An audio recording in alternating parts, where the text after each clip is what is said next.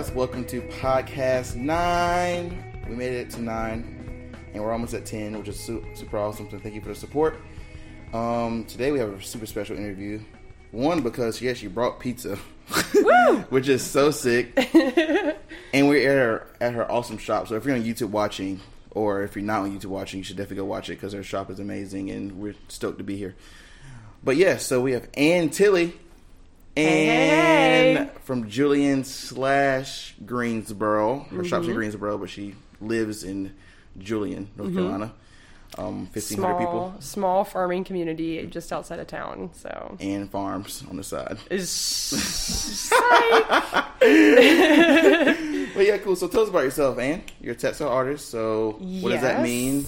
Okay, well, so I love anything fibery. I Yes. love like soft tech, and I just always was really interested in crafts related to soft tech, and I was always really into sewing and fashion, and so I feel like textile artist kind of encompasses my love of sewing and making clothes, Okay. and I do a lot of knitting and knit artwork and crochet artwork, and Yes. uh, I love I love anything soft. Anything soft, any mm-hmm. fabrics. I'm. I'm I'm like terrible with a hammer because I'm like hitting it all lightly and stuff because I'm I'm used Which to so is much finesse. don't do I know. I'm I'm like I'm so I don't have any you know because with with sewing and and with fibers it's all about easing things in and you you never like force anything. Right. So when I whenever I have to do anything with like aggression, I'm I always have to like build up to it because I'm like oh right I gotta I actually have I gotta use force now so.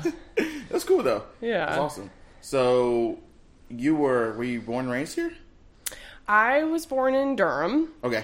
and yeah. so my um i'm like a at least like a fourth generation durhamite my great grandfather started a plumbing business there that my dad still runs so all my family is still in durham Okay. and it is now turned into this like super hip community Yes, it has. and Yeah, it's cool because like there. my parents still live like really close to downtown so i love spending time in durham but i got to a point where i needed to get out Yeah. like i loved it and it was but it was changing it was getting so cool and it was there was too many fun things to do and so i when i moved out to julian I'd never lived like rurally before Yeah. and having that like space away from like all of this socialization really helped me focus on my art more That's good. so Awesome. I think you out here and it's not as much. I guess not many distractions out here. You kind of can focus more Yeah. on your fabrics and soft. yeah so like i yeah i grew up like downtown durham Yeah.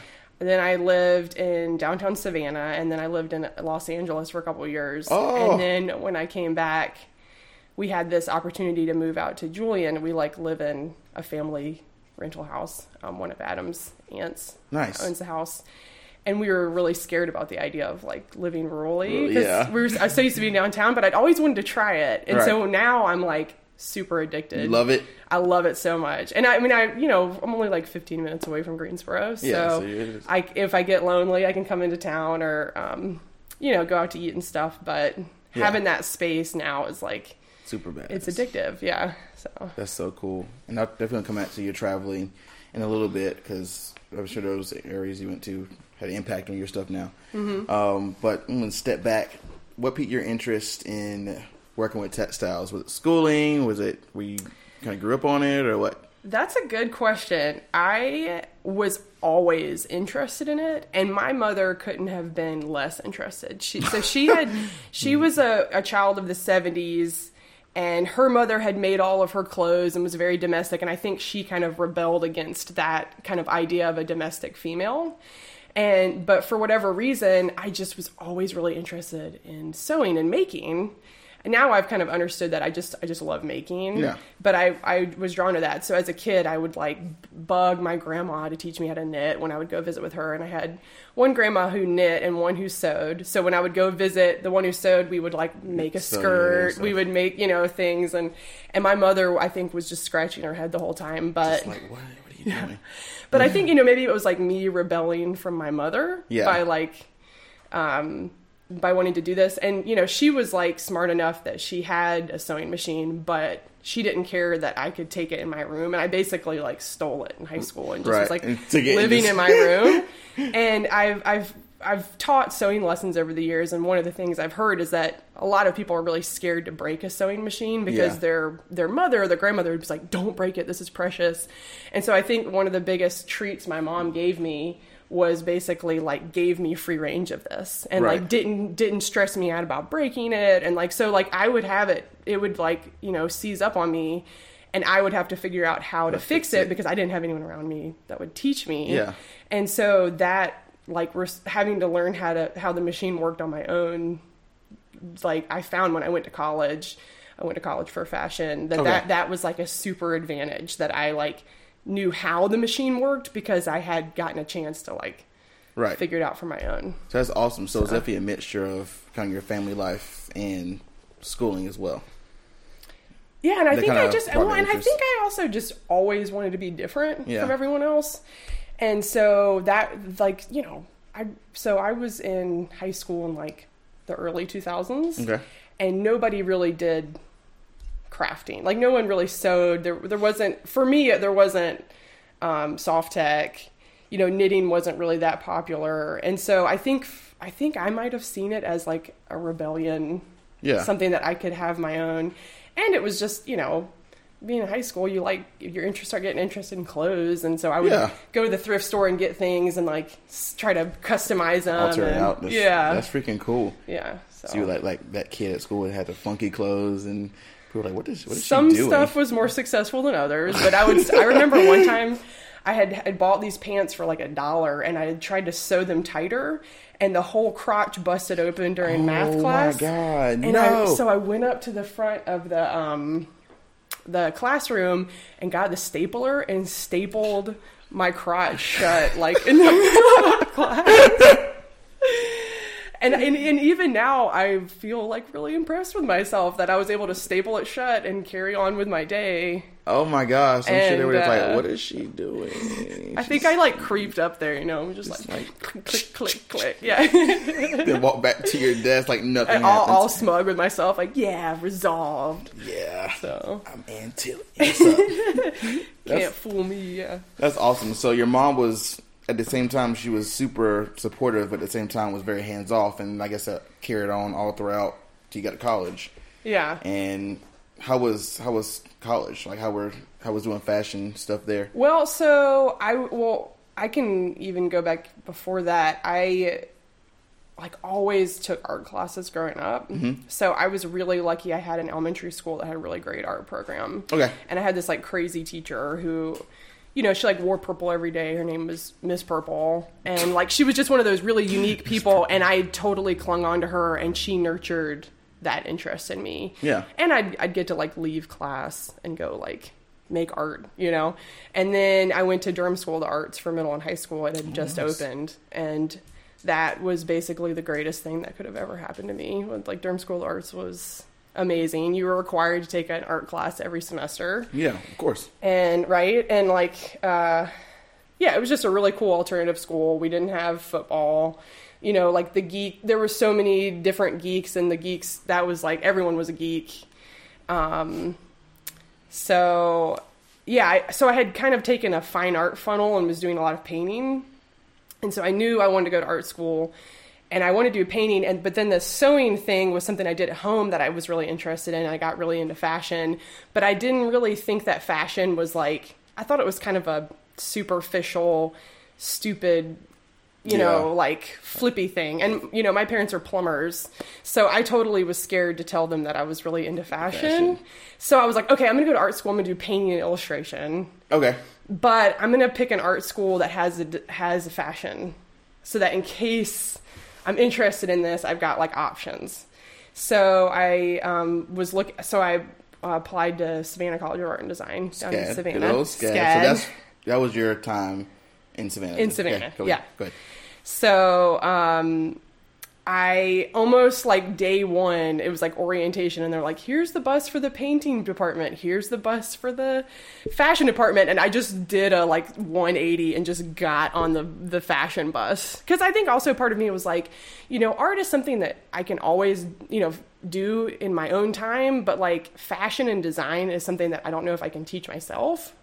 So I kind of when I, and I think maybe uh, from a practical point of view, I was like, I think that sounds more like a job Yeah. like fashion. So I like immediately jumped on the fashion bus and I mean it was like I remember getting like my you know, you get your sheet of all the classes you have to take to graduate and I remember being like, I get to take this class? Oh my god, I get to take this class. like, fuck yeah. This is like the coolest classes.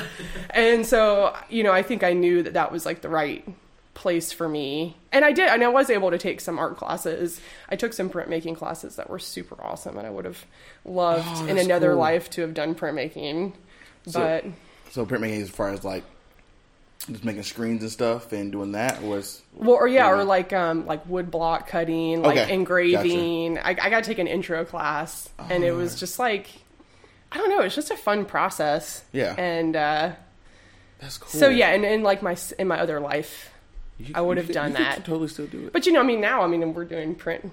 That's true. You're in a- still you're kind way. of doing it, you know, in a way. Yeah, so That's awesome. Um, but yeah, and then I started the fashion program, and then the almost immediately I had a girl tell me about this fibers department that they had, and she was like, "Yeah," and she like explained to me, she was like, "Yeah, it's like they teach you how to like design patterns for like wallpaper and fabrics, or or like weaving and dyeing, and and and she basically listed off like all of these things I loved, and I was like, I was like, where do I sign up? So Yeah. I immediately looked into the fibers pro- program and started getting a minor in that. Okay. And I think by the end of my four years, I would have preferred to have majored in fibers, but there was a lot of things in the fashion department that were really valuable. You know, like in the fibers department, they didn't really teach you how to sew. Really? So yeah, which I think was That's- didn't really make any sense. That's ironic. all the all the fibers students thought I was like the most amazing sewer, and I was like, I'm a, sew. fa- I was like, no, I'm like taking classes on this, like that's what. But anyways, so that was huge to, to discover the fibers department, and and they their that part, department was really good because they were like, okay, these are different ways that you can create a job with fibers. Yeah. So you can either be a fine art artist, you can be a fine art artist with fibers you can you know do production uh, designing you can do cad work you know you can make products and sell products and so they did a really good job of like breaking down how you take this information into the world Yeah. and like create your own job That's cool though, in a way. and like the fashion department was like oh we're gonna teach you how to be the next marc jacobs and it was like okay well there's only one, One Marc Jacobs, you know? exactly. So it was kind of like I, I don't feel like the fashion department was very practical in that sense, but that, so that that's what I liked about the fibers department. Was Yeah, they were like this is super different. Yeah. It's more realistic, I guess. it was much more realistic. And then of course, I graduated in 2008, and like all the you know the stock market market crashed, that and, and everybody was like, you know, you're fucked. Um, but it, you know, it was kind of cool because at the same time, it was like I always knew I wanted to define my own path career wise. Yeah. So it was like, okay, well, don't waste your time trying to get any kind of jobs because there aren't any. There aren't so any, figure yeah. out how to create a job. Yeah. So that kind of worked all right for me, except for that it was very stressful. Yeah, but uh, I remember But- that. I, I wouldn't know enough. I, I was still in school then, but like it was it was a very stressful time for a lot of people. yeah, But yeah. It was work. literally like right as I graduated. It was like, Like oh, shit. There's probably no other words. It's like okay, awesome, great. dang, all right. Well, here we go. Like oh, real world. Yeah. So yeah. So do you want me to keep going on my story or? Um, so I graduated and I had a boyfriend at the time that uh, got a job out in Los Angeles. So that's when you. And so I said, okay, I don't know what else to do with my life.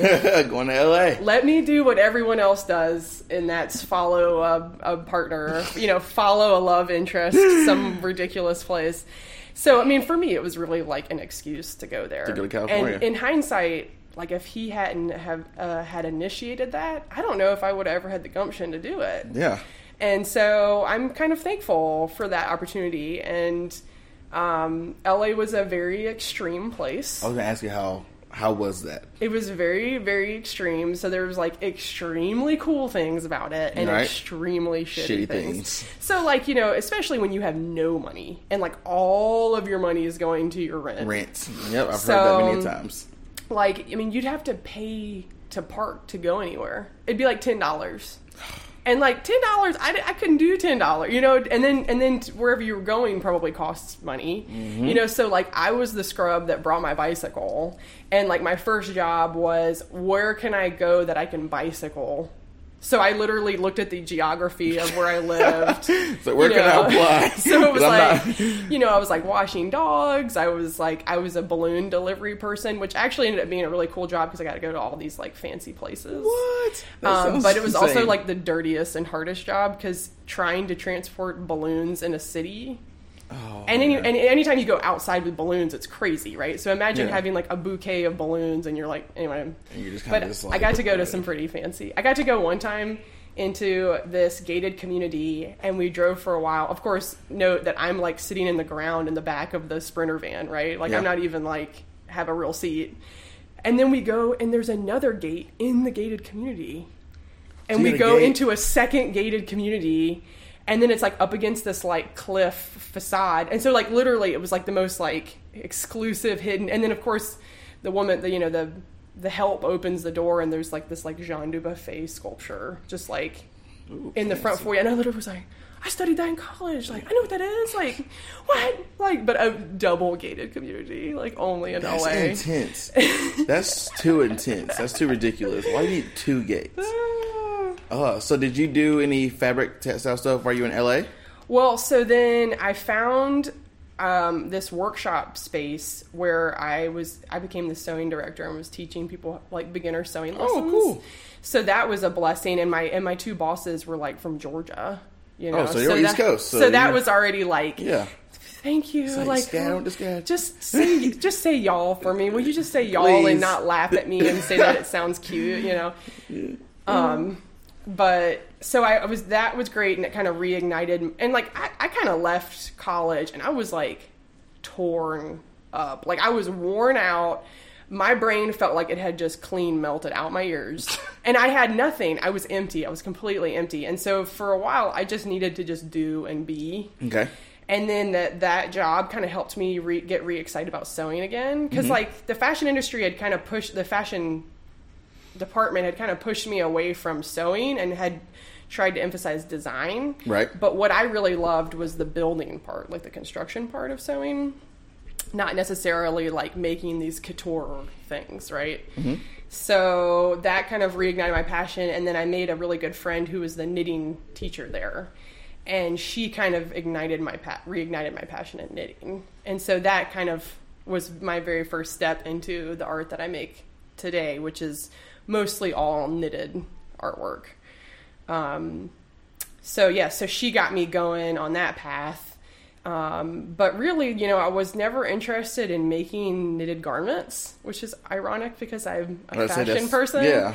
but i think it's because in the south you don't really need that many sweaters or scarves and like i'm hot blooded person so like i only need like one scarf Yeah. you know, like one hat. And so, and then also there's all these rules. If you make a sweater, you have to kind of, you have to like pay attention to gauge and how it, because you're building the fabric and building the garment at the same time. Right. So it just felt like intimidating. So I was like, okay, I want to knit and I want to make art. And I tried to go back to my painting and it just, the inspiration wasn't there for me. Okay. And I think I think what it was was it was just that blank canvas syndrome where you you're there and I didn't I didn't know what I was trying to say. I didn't know what my medium was. I didn't know what my techniques were, and so I just I didn't have anything to get me started painting wise. Um, but then I started playing with knitting, and knitting kind of comes with its own level of constraint. Like like you know, for example, like with this knitted piece here, you know, if you do a row, you do one row at a time and you can only do like one color at a time. Right. And and it's like a grid. So like to design something in a grid is You- much more limiting than having a blank piece of paper. Okay. Right. Exactly. So I started like just taking graph paper and designing stuff in graph paper Because it's in the cubes. Mm-hmm. Yeah. because it's just, like, just a grid. yeah, it's basically a pixelated image is Right. what knitting is. Yeah.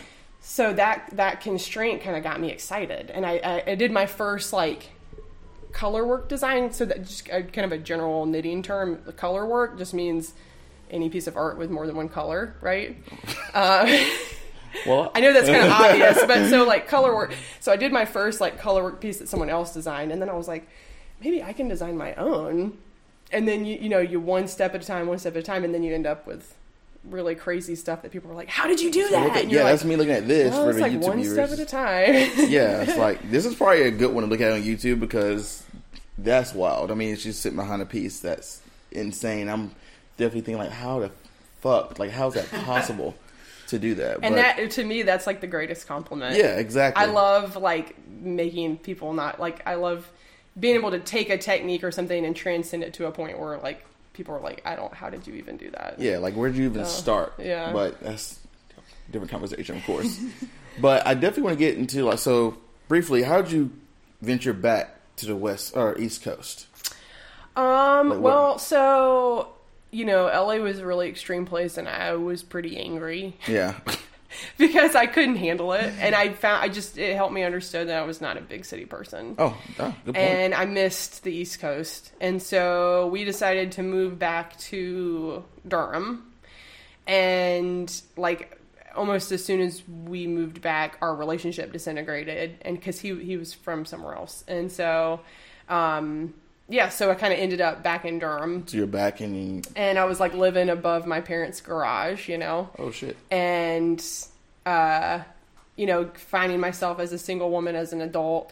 Start, I was loving that independence and Single doing your thing. um, but at the same time, like you know, living right there next to my parents. You know, my mom would be like wanting me to come eat dinner with her and like sit on the porch and drink beer for like three hours and like so like I you know I didn't have a lot of like like really isolated time free time. Yeah. so I, yeah, I um, I came back and I got a job. Um, I kind of fell into this like sweet job as a sample maker at a denim company, oh, cool. uh, making jeans, and that kind of really got me back into the fashion industry. Okay, and good. I studied uh, like the pattern maker who I worked underneath. So like when you make gar- a fashion garment, you have a you start with a pattern maker and a sample maker, and so they'll they'll make the flat paper patterns, and then I'll take the paper patterns and cut and sew the garment, and then you analyze it and you make changes, and and then once you get the final garment, then it goes into a production. Right. So like the sample maker and the pattern maker are like crucial elements right at the beginning, and so the pattern maker, the the company I was working at, is like this like 80 year old German woman. And basically, like, you know, like as soon as I like got a job there, I was like, I want to like just learn from you. You know, like you have I.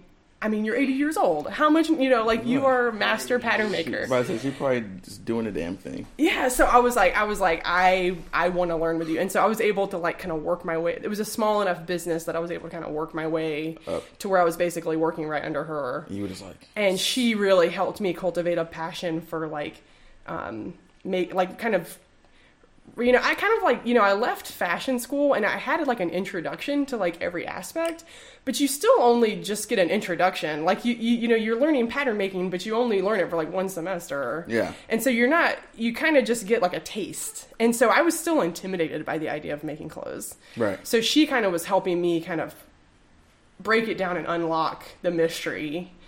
And um, after I had enough with that job and I um, met my husband, we decided to move in together. Okay. And um, so he was the one that found the house in Julian. And so then that gave me a reason to quit my job because it was also one of those things where I wasn't really happy there and I felt like I was treading water and I felt like I was putting my life on hold. And I knew I needed to just do it, you Yes. know. And I'm not I'm not very good at um you know, like actively looking for another job while you have a job. Like I'm not that good at that stuff. so I was like I knew I just had to quit Just quit and so I quit fresh. and we moved to Julian, and it was like the greatest thing because I had a studio, like I had a separate building out back that I converted into a home studio, Mm-hmm.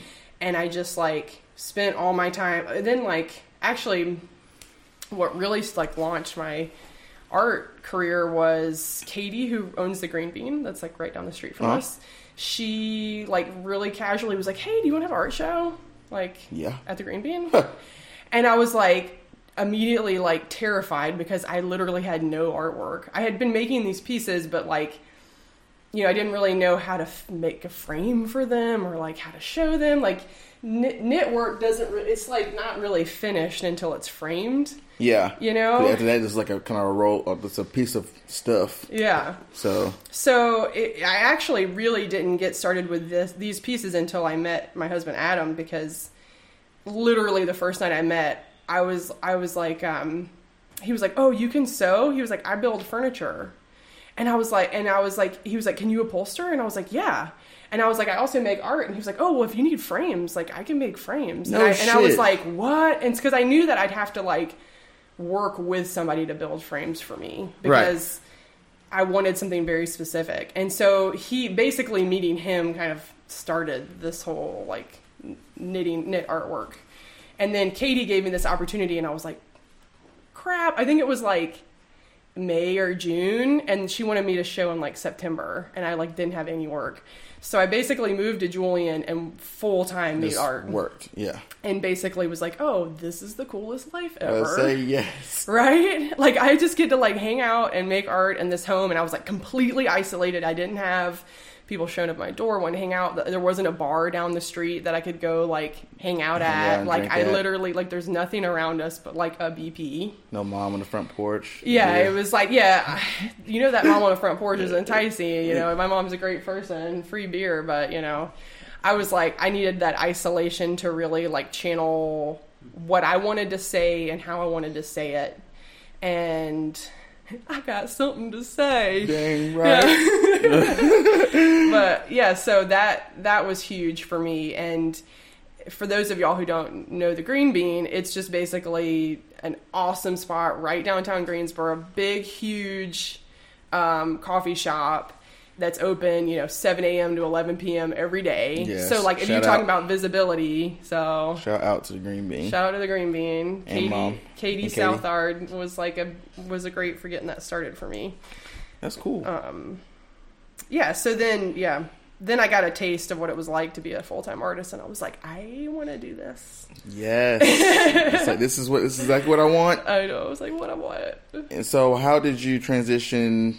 And if you want to talk about your your your home personal stuff, and then also working at the shop because Mm-hmm. you're at Red Canary. Um. So shout how's out, it balance? shout out to Antros. Yo, shout out to Ann. thanks Ann for and letting Ann, us record the homie. I haven't met you yet, but I hope I'll meet you soon i love you you ann you sound badass. but um, so how do you balance that? So you're here and there. Um, obviously you're at home. You're probably working on personal personal projects, and here you're working, you know, whatever. Mm-hmm. So how's how's that work? well so i had been playing with an idea for years and years and years to start my own clothing line Yeah. and i then i actually i you know what i met Anne at the opening of my green bean show Oh, what? so perfect By chance, that's awesome. Yeah, and well, she we had a mutual friend that kept being like, "Y'all need to meet." So we met, and we kind of developed a friendship over a couple years, and we started to kind of talk about like, "Hey, I like I like clothes. oh, me too. Oh, hey, like I own this digital fabric printing studio where I can print any fabric with any pattern of your choice."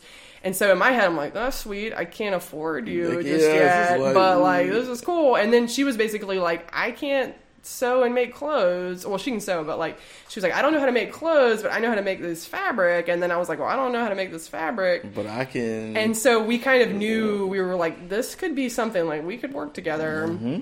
And so I did my own thing. I had like a, my own clothing line for like a while last year. Um, while I, while Anna and I were still kind of mulling over ideas, and then when like the learning that I the learning lessons I got from that last year really pushed me into like you know what I think I do want to work with a partner. yes. And so we kind of committed, we committed to each other, like towards the end of Business last year. slash yeah, friend, friend we slash we homies. we shook the hands, and uh,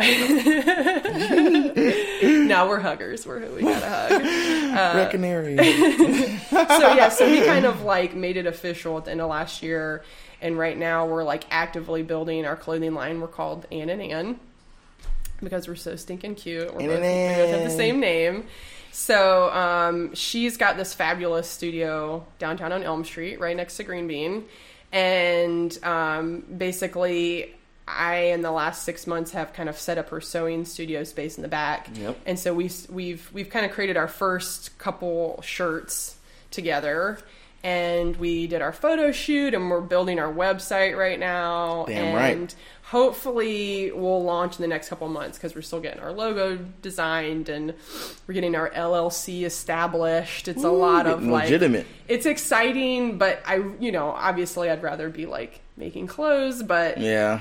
You get know, what, you got to establish all this stuff initially, and then and then you then you got the flow going. So. Um, we're still in this stage where we're having to make a lot of decisions and figure out a lot of stuff for the first time. But you know, That's good, though. Been running Red Canary for almost 20 years now. So Oh she, my gosh. she's got like a lot of great business experience and used to own the green bean. And Right. so she knows what it's like to build a business and sell a business. And um, so she, she brings a lot of knowledge to the table and we have a lot of fun together. So That's cool. so right now, kind of what I'm doing is I'm spending like we try to spend like two days a week together here. Yeah. So the rest of the week, she's working on Red Canary orders. I I have a part time job with another clothing company called Gaia Conceptions, it. Okay. which is over there behind Westerwood Tavern. oh, cool. We're just And over it- there. It's all like made to order organic clothing, so I do production work there, um, which production work's actually really cool because you get to show up, do your job, go home, And then no strings attached, you know. So I, I get to go, show up, cut out garments, sew garments, and I think about, you know, like, wow, what kind of art am I going to make when I go home, or like, what what's my next project? Like, how am I going to troubleshoot? How am I'm going to frame this piece, you know. So I can like think about that stuff while I'm getting a paycheck, and then. um and so then I kind of have like one day at home in my studio. I used to be in my home studio every all day, the time, yeah. but now it's it's kind of limited to like one From day. there, there. Yeah, so or, or if or if Anne's busy with something and she can't meet, then I'll be working in my studio. right. Um, That's cool. And I usually meet here, right, at Red Canary. Mm-hmm. Okay. Or you know, at the bar at Mellow Mushroom sometimes. Hell yeah, like that bit that business spot right at the bar. We can talk right here. we have like our our one spot we always sit at. Um, so you know that depends on you know what we what we need to work on. Um, That's awesome. Yeah, I definitely have to meet her because she sounds to be pretty interesting to talk oh to. yeah, and she's she was born and raised in Greensboro, so she's got a lot of roots here, and she know everybody. Ooh wee. So she's got a lot of connections and. That's very awesome. Mm-hmm. So I definitely want to jump into like your personal work because it's so different. Um, everything looks very unique. So what and what's your creative process when you're making kind of this, you know, stuff, the toothbrushes and the big old lettering and this, all that. So what, where does that inspiration come from? Well, you know, I think that you know, on one level, as as all artists are, you know, we kind of are absorbing creative. You know, we're absorbing inspiration. We're absorbing things all the time, and I'm like constantly storing ideas in my head. And uh, so, I definitely have like a love of pop art, graphic colors. I love cartoons. Oh, Like hell yeah. I'm telling you, The Simpsons. I like The Simpsons is like eye candy for me. Like I don't even have to. I can put on mute and just like Just look at watch. the color stories. Um, actually, like both of these houses that I just made, I, I literally was like getting color stories from The From Simpsons. The Simpsons. So, Oh shit! like, so, so like a really simple thing I'll do is I'll like pause a, the screen and I'll pick out like however many colors you I see and I, I like mark them down with like a with like a marker or and then I'll go and then you know and so then I'll develop a color story in that sense you know um so but most of my like actual design work is I have some sort of emotional thing I'm trying to say so when I first started my um, body of work it was a it had a, a lot to do with sort of um, dealing with the long term relationship that ended, you know, the California relationship. And then meeting my now husband, then it was that kind of turned into these like lovey things. um, which that that's where the toothbrushes come in is like um, There's always two. Right. So like when I like started like hanging out at his house a lot, I I had a toothbrush and I was like, but I was like, I was trying to play it cool because Adam's a very cool guy. He's, Yeah, you know, he's I agree. A, he's a musician. He's he's a little bit older than me. Like he's just like cool. And so I was like, oh shit, like I gotta play this right. Like I gotta make sure gotta I gotta, cool. I gotta be cool right back. You know, like I, I want him to like me. So I like I brought my toothbrush over, but I, I was like, okay, I'm gonna be cool. I'm gonna hide it because I don't want to be so imposing as to think I can put my toothbrush like next to his toothbrush, right? Yeah. Because I still, you know, we, you know, I mean, it, we, we, we were pretty serious from the get go, but I was still like trying to be cool. And so I hid it my toothbrush, and then he- you know he's taller than me, so he must have seen it. I must have put it somewhere where he could see, but I That's I couldn't see like. it. Really, when I think about it in hindsight. so when I came back the next time, he had found it and he had put it next to his toothbrush, Oh. and I really like. I mean, really, I was like, oh shit, like this guy likes me This- and it said something to me and it, it like it impacted me and so i know right Tear. and uh i can finally tell that story without crying so that's good uh Jacob's crying right got now. all the feelings Anthony's crying behind me. He's wiped his glasses off. but but yeah like i like the idea of a pair of toothbrushes representing like a very like mundane intimacy like i mean just a very simple everyday thing and I, and I love making art that i feel like can connect with everybody i mean you know you obviously can't connect with everybody but i like the Right. idea of like being real with my art like i don't want to be like this super she she like higher than you thing like i want to like make connections with people Yeah, something down to earth. so like and- yeah like that like that energy of like i'm putting this toothbrush next to somebody else's toothbrush and it's very, very simple and everyday romantic, very yeah, but it's, It's- very everyday. Exactly. and it's and it's kind of like and i also like to employ a lot of humor in my work and so it, it does have sort of like a tongue-in-cheek literally uh um it ha- well you know it, it has a, a sort of a humor to it because it's a toothbrush Oh, you that know? was good. i did not plan that You let did. you. she she wanted to say that the whole entire interview. She's like, I'm gonna get this toothbrush story, and I'm gonna throw this pun in there. yeah, yeah, yeah. she had it. That's awesome. Um. so yeah, and I, so I love employing humor. I love making connections with people, and then like this series that I'm working on right now, that like the board, the giant board piece, is kind of me sort of feeling really invaded by technology and the way that it's like become everywhere in our lives and so intimate yeah, um, and become like a part of who we are, like literally attached to us, you know. And so, and I've been trying to figure out like, I mean, I love technology and I hate technology. Like, yeah. I love watching TV, but then you watch TV for four hours, Hours, you're like, fuck. and your brain feels like it's melting, and you feel like a turd on a log, right? You feel like a real like turd on a log floating down a stream of nothingness, right? So, um, I have been kind of playing with um, processing how technology is affecting us, and so I've and I also this is a side note, but I I live on an old tobacco farm, like a defunct tobacco farm that just got converted into a solar farm. oh, cool. And so that's a very like I had to watch. It was kind of a, a traumatic thing just because I had to watch them tear down a whole bunch of trees to put solar panels up, which I was a little like, does this make sense? Yeah, it's kind of working forwards and backwards at the I same know. time. I was like, I was like, this is North Carolina for you. Okay. Um, Yep. So and so then and so then I had a hatred for these solar panels because I used to have woods and like nature all around me. Um, and now I have these solar panels, but solar panels are really great progressive thing and I'm very much an environmentalist, so I like I like that too. So I started like in trying to cope with this idea of these solar panels all around me. I started adding solar panels into my artwork. Mm-hmm. And like I I love making these little tiny houses and Yes. for me this is like as an artist to have something that you can like go back to over and over again is mm-hmm. a great way to like always be creating something. Yep. So if I want to make something new and I have like no idea what I want to make, I'll just sit down and make a design a little tiny Wow. house. Yeah. You know, and it's like a color study that I'm working on and then so I've started like incorporating um, elements into the houses where I've put like antennas on the houses or put like propane tanks next to the Yeah. houses. I mean, propane's not really, well, I guess it still needs electricity, but Yep. you know, kind of invading with these little bits of technology and been playing with like cell phones and um, stuff like this. I have this one really big piece that I'm I haven't finished yet and I'm really excited about, but it has a lot of um, those technology elements in it. And Like it has a lot of those things all in one big. yeah, it's it's probably it's not quite as big as this piece. It's maybe like this big, Yeah.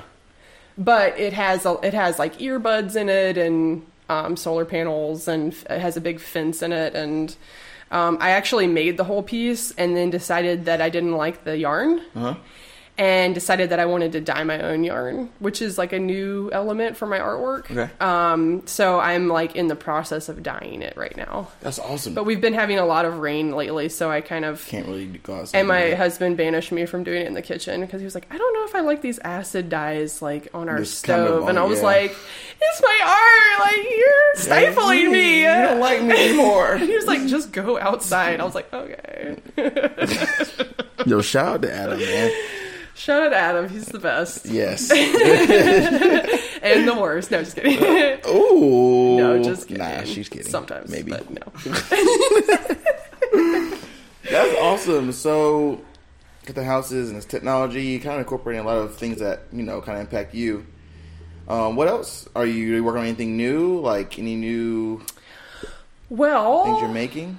well, I'm working on this piece that I'm dyeing the yarn. So I'm Yeah. trying to dye my own gradient. Okay. And then what I'll do is I'll like I ba- so I um also I got a I got a grant through Arts Greensboro. Okay.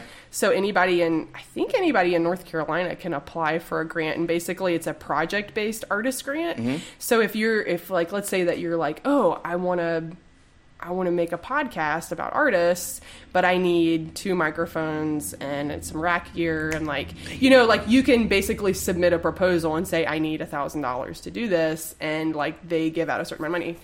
You know, in the current administration they might take some of that money away from us, but you know, um, yeah. you know it's publicly anyway. So I I was able to apply for a grant to get a, a knitting machine. Oh hell yeah. And so I've been exploring. And so this is the first kind of big piece I did on the knitting machine.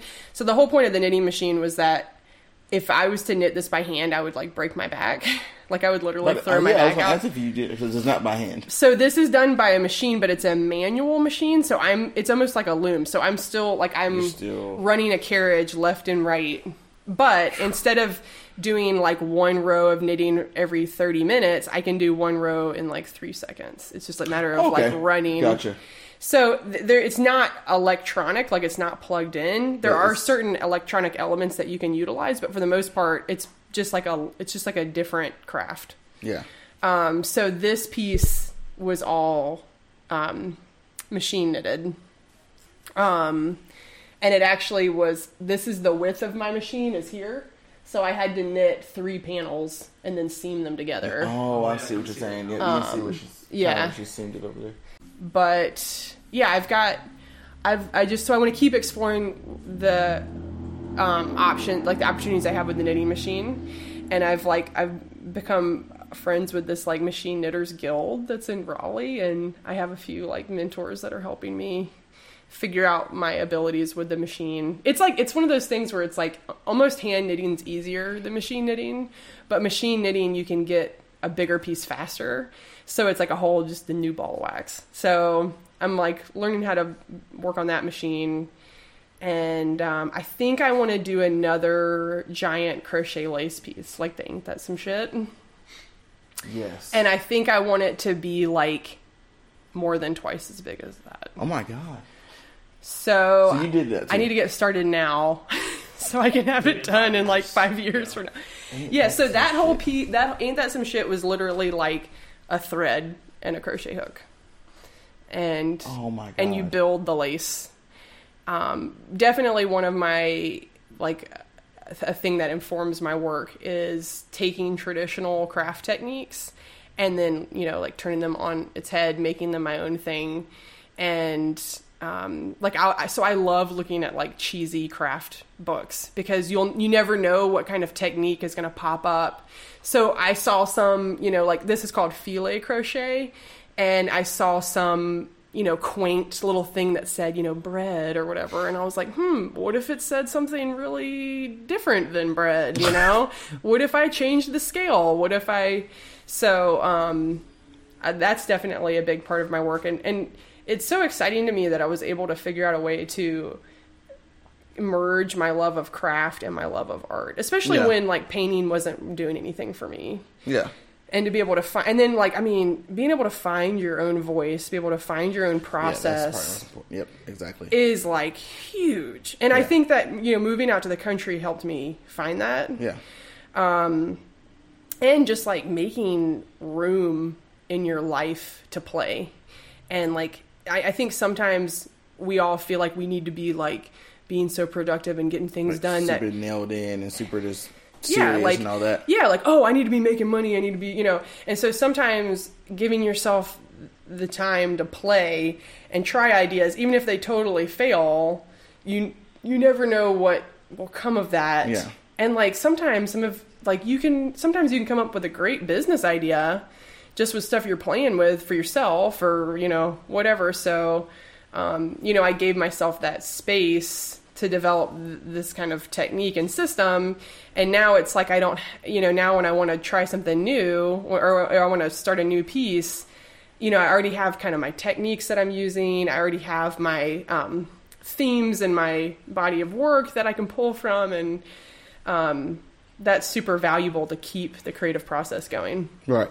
To have kind of your your toolbox so to speak That's awesome. so So yeah, that's that's incredible. You're working on a lot of stuff, and that's so true about being in that new environment, of how it can inspire you so differently.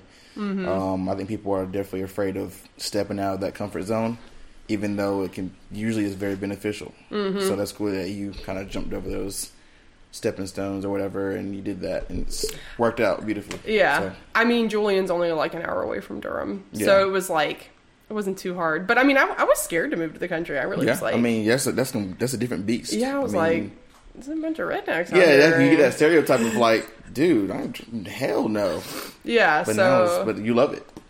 yeah, I mean, I mean, it's, you know, it's not Northern California or anything, but, yeah, but it's it's, you know, I love, I love the South, even for all of its issues and I I love North Carolina and when I moved back here from LA I literally was like this is where I want to be. Like Yeah. that was very clear to me. And I think anybody who wants to learn more about themselves you go somewhere. Yeah, that's you move you move away from your comfort zone and then you figure out what's important to you. you just get And- there. He's like, fuck this. yeah. And so like I you know, I moved away to LA and I didn't have a friend circle, I didn't have a community around me, I didn't have any family, and I was very lonely. Yeah. And when I moved back, it was like this huge family and, and community was around me and I my heart like burst and I was like, Yeah, I like being around these people. Yeah, I'm coming. Yeah, this is it. I'm coming back. Yeah, This and is- like you know, my brother again. started having babies, and Yeah, you gotta hang out with the homies. yeah, and I and I have a cool family, and not everybody has a great family, and Very true. Um, granted.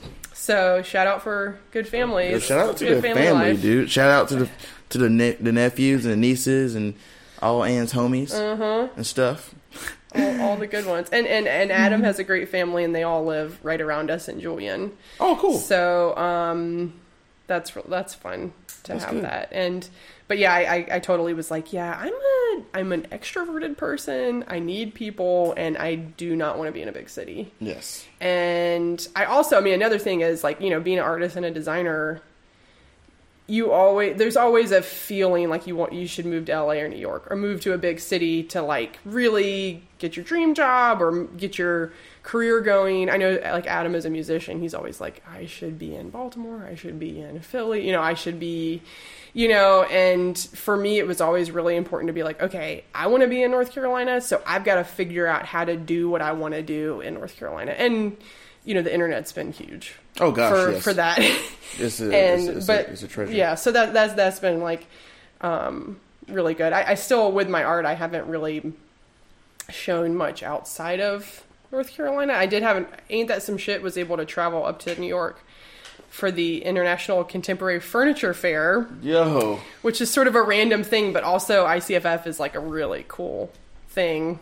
Um, Adam's furniture company that he works with, they took it up there and displayed it in part of their booth so that that was pretty cool. Then I was then I was stalking people on Instagram and I was like following like the hashtag ICFF and I found like a dozen pictures of like of it and I was it? like, yay, like, this is so cool. Their part is like, yo, that's my shit right there. Yeah. Ain't that some shit? So that that's like probably the furthest away any of my art's shown. But pretty much, I like my goal was okay. I'm gonna like show in Greensboro. I'm gonna show in Durham. I'm gonna show in.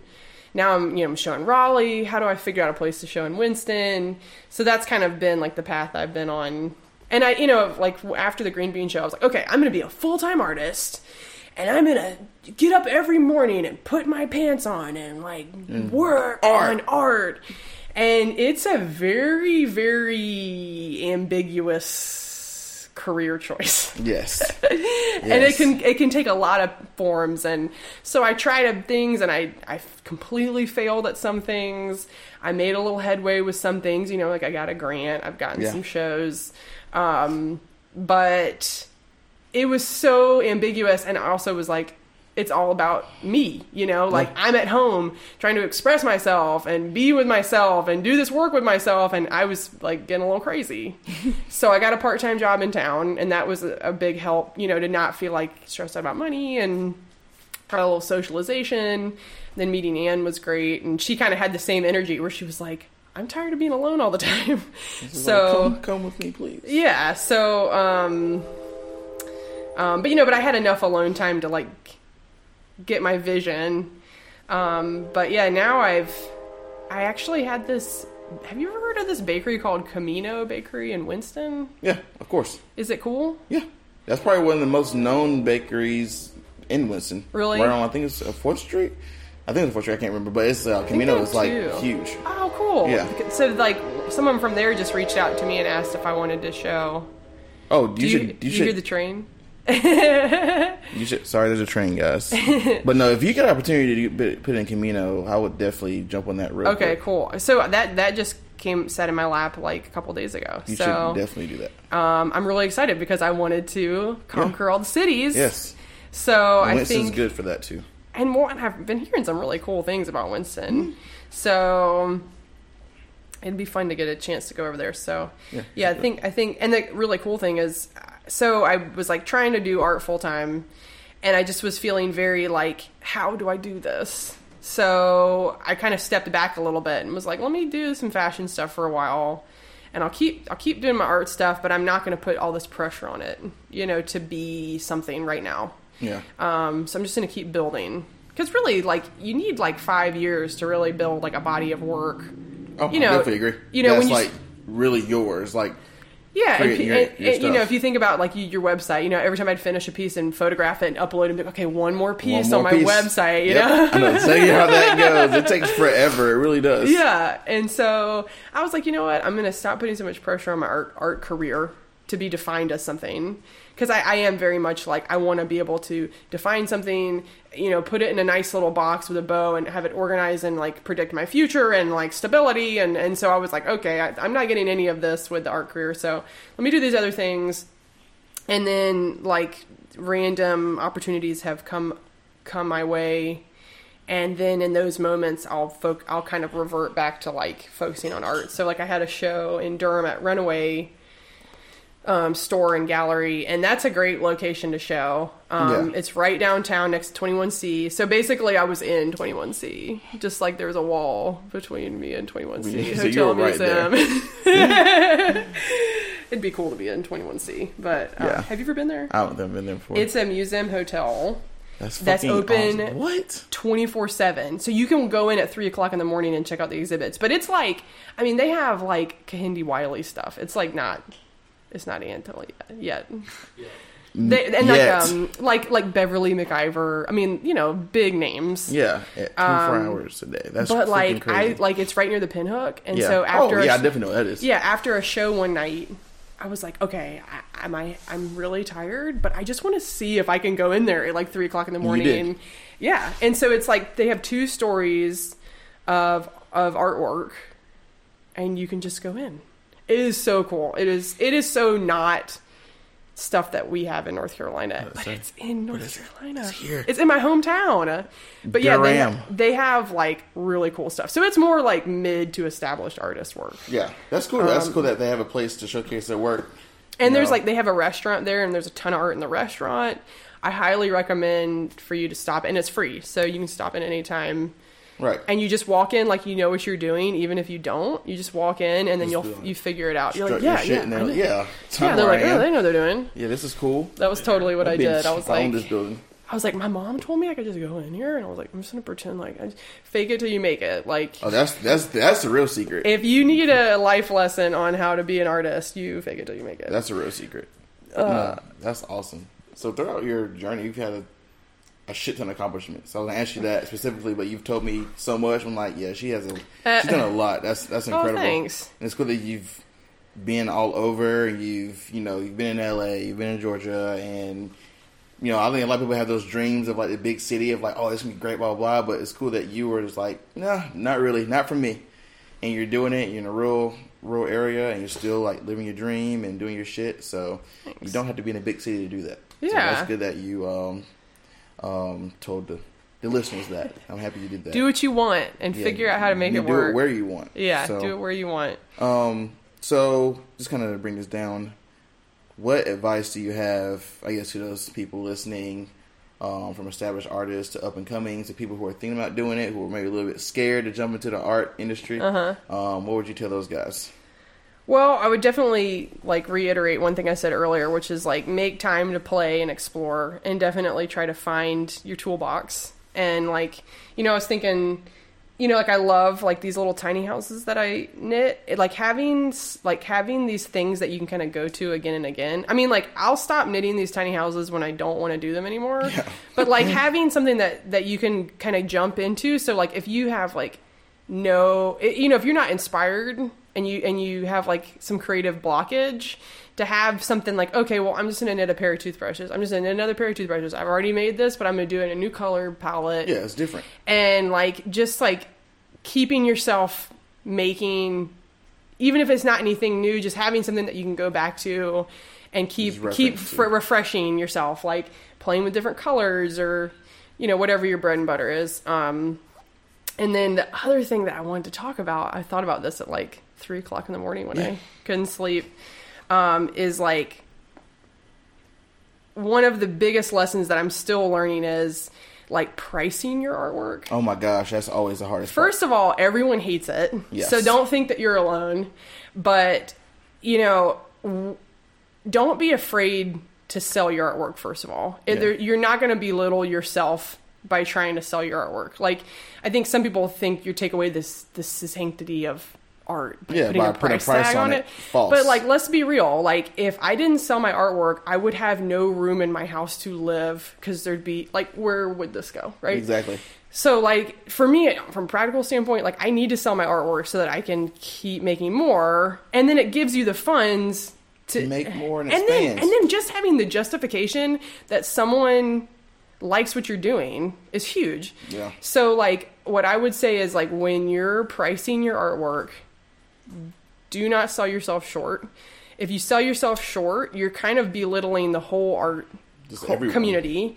And then also something that I'm very prone to doing is like prejudging my customers and thinking, oh, they can't afford this. Right. Like, oh, if I put a thousand dollar price tag on this, like I know that my friends can't afford that. Like, oh, like that this they're gonna hate me. And like, like- you don't judge your customers, Yeah, exactly. or your clients. That's like, when you lose a lot of money if you do that. yeah, yeah. It's just like so. So don't assume what people can and can't afford. People can make those decisions for themselves. Right. You know, I'm not answering that. uh, and like, yeah, just just don't sell yourself short. You know, and, and really think about why you're making art and selling art, and if and if you just are bored at home and need a hobby then that's you know then maybe your work is priced a little more affordably. But if you want to try to make a career out of this you really need to think about how long is this taking me to make it? How much money do i want to make annually? Okay if i want to make $50000 a year then how much do i need to make a day to make $50000 and so then what's my hourly rate? And then i mean as much as i hate keeping track of my time. Yeah, but you, you, you should. It, it, it's just smart and then and then being able to say okay well you know if this piece is this many square foot or you know square inches and it took me this much time then maybe i can kind of estimate How much this? Would, how much this might be would- would because be. like and then the other thing too is like i couldn't afford to buy this piece um so don't look at yourself and what you can afford when you Yeah, price stuff. I'm not. If you, I mean- for them, not for you. Yeah, So, like I I made this piece. I made this piece in I put it in the runway show at the end of last year, and it was basically 16 tiny toothbrushes, and it, and I put them together so it made like one big big, image. But I was like, oh, this is so smart. I'm gonna make this giant image, but it can be sold off individually, and they'll Oh, all be like under 100 bucks, Yeah. and like I'll be able to. You know, kind of appeal to the middle class community that's here. Right. And then my husband and my mother were both like, you should put a price on all of them. And I was like, what? Like the whole image. yeah, on all 16 pieces. They were like 16 tiny pieces that I'd collaged together on the wall. Damn. And they were like, you should put one price on it. And I was like, y'all crazy. Nobody's going to want 16 toothbrushes, Toothbrushes. right? And someone bought it. You put one price on it. And someone bought the whole thing. See, look. And I belittled the cli- you know the community and was like, "Oh, nobody's going to buy this." You know, and because I had a support system that said, "No, yeah, like No, you can't. just try it. Ju- like this is cool. Like just do it." And so that's been like one of my biggest accomplishments was like that was awesome. the biggest piece I'd ever sold. And I didn't have to figure out what to do with 16 toothbrushes after the show came down. That's awesome. have the rest of them. You're like, I've got four left. Yeah, yeah, exactly. So, um, See, that's cool. I'm glad you. I'm definitely glad you brought that up because that's probably a, a roadblock a lot of people go into, and people that ask me or ask, you know, just they don't know and they're scared, and it's just like, yo, right, because you are prejudging. Yeah. You're thinking about what you can afford. Don't Yeah. think about that. now as an artist, not as a becoming because you, you no, probably or- and, and you know, and don't listen to, you know, like your brother who's a plumber that. char- you should charge this for. yeah, like that. You know, like I, my brother one time got mad at me about how expensive I had charged price these one pieces, and he was like complaining about how expensive they were, and it kind of hurt my feelings. And then I was like, wait, he's just mad because he wants to own these and he can't afford them. Yep. and but he was making me feel like I was like charging too much, and so it was like I was like, don't listen to those people. Stick with yourself. And like you know, I I have a friend that works in an art gallery, and I consulted her about like how should I price, and you know I've you know done research and definitely definitely don't undersell yourself because then you'll belittle all the rest of us too. So. Exactly. You need to make sure you don't sell yourself short, like you said. And that's awesome that someone there's someone out there would buy it because I think everyone's been at that point where you go to like a gallery and it's like, why is this a thousand dollars? And to your point, it's like someone's gonna buy it, you know. Yeah. Eventually. Yeah, if it know. means that much to somebody, like They're- you know, it's gonna connect with someone. Yeah, and, know? and and then it's also really good to understand where your art sells. Like like I've sold really well in Durham, and so I so I'm gonna keep pursuing opportunities in Durham. Like, have you ever heard of the Carrack in Durham? I don't think so. That's a shout out to the Carrack. Shout out. Uh, the Carrack is a zero commission art space. You can apply for a show for free. What? And then you can sell all your artwork, and they won't take any money from the sales. Oh, shit. Which is, is fucking cool. unheard of. It's a nonprofit. Um, the the biggest like bummer is that the shows are two weeks at a time, so it means a lot of people get to show, but it's not a very long amount of time. Yeah. But I had a show there. I sold really well. I sold enough that I was able to then kind of choose how much I wanted to then donate to the Carrack because I was like, Yeah, like here. you know, like this is so some. cool that you gave me this opportunity. Yes. And um, so like the Carrack is a really great place for up for like beginner artists if you're looking for a place, even established artists. Like I think like Heather Gordon's sort of like a art darling right now, and she she had her like thesis show there. So like it's just a really I highly recommend that Awesome. the Carrack. So Well, dude, this is great. There's so much information. Yay! I haven't run out of breath yet. hopefully the listeners have found some value out of that because you definitely hit a lot of solid points I think a lot of people definitely need to hear. Cool. Um, so yeah, again, this is Ann Tilly. She is a textile artist here in Greensboro and Julian. Um, had a sh- at the Red Canary. Maybe you see her in the window one day walking down Elm Street in Greensboro if you're here. Come say hey. Come say hey. but yes, buy her work and her website is So I kind of my main name is Ann Tilly Handmade, and that kind of covers all my text art and my Cool. my sewing freelance work. So it's AnnTillyHandmade.com. awesome. And that's Ann without an E. Yes. And also my Instagram is Ann Tilly Handmade, and then my um, new clothing line that's going to be launching soon is going to be annandann.com. Damn right. And it's an Ann, one Ann without an E and one Ann with an E. Awesome. So Ann Ann and and Ann. And it's gonna be some sick clothes, brah. Yes, yes, brah. cool. So, Oh, and we have an Instagram too. It's Ann and Ann Ann. Ann and Ann love you. So, because we do, we easy love, enough. we love you. We're gonna put this all in the description Okay, cool. places on podcast app and the YouTube. Um, but obviously, this is probably a definitely one you definitely want to watch on YouTube because there's a lot of visuals, and you can see Anne. She's she's okay, not really, I took a shower for you guys. and she's wearing some funky socks. Maybe I So knit you- these. Oh, I'm s- handmade socks. She made some handmade socks. Go figure. And handmade. Huh? Is that a tribute to Miss Purple? Um, this is blue. I can see. Jacob is blind. These, this, so these these were so boring to make. I don't know if I can do another pair of socks. There was just one color. I was like, ugh. I'm gonna request some socks. I then. need I need this kind of uh, socks. that would be awesome. with a sock. That's but- my kind of uh, enthusiasm. But. But yes, um, thanks for listening. This is awesome. Thanks Thank for you, having Ann, me. for inviting us to And your now we're gonna space. eat pizza. We're definitely eating free pizza from Sticks. Shout out, shout out to Sticks and Shout out to Stones. Sticks and Stones. No Greensboro other. royalty. I mentioned uh, Domino's Pizza, and my husband was like, "Hell no." Yeah, why would you do that? Well, it's no, like no offense, it's Domino's. right. It's right by my house. So, like on my way into town, I was like, "Oh, it'd be really No, easy." Adam I was like- "He was like, who are you?" Go to Sticks. Go to Sticks. Go to Sticks. Sticks. Shout out to Adam for knowing the better. Yo, shout out to Adam. Adam almost fucked us over with some Domino's and just sticks. I didn't do it. I, I didn't do it. Nah, Sticks is too good. Got got to support local local independent. Yes, but no. Thank you for the pizza. Um, if you like what you heard, please rate us on the podcast app and like us on YouTube. And go back and listen to all the other ones too, Yeah, go to some really other great ones. There were some insane podcasts, insane people around That us. guy Tommy was pretty hilarious. Yo, I like shout him. out to Tommy because he he gets very passionate Uh, about he, his uh, talking about his stepdad. Oh. Oh, dude! I wish I could remember that dude's name. Dave? Dave was it Dave? He was like, hey, Dave, Dave, if Was it you're Dave? listening, if Yo. you're listening to this, Shout out to Dave again you. because you're hilarious. but no, thank you for listening, and this is the end of this one and stuff. La la. I didn't even realize there was one over there. Cool.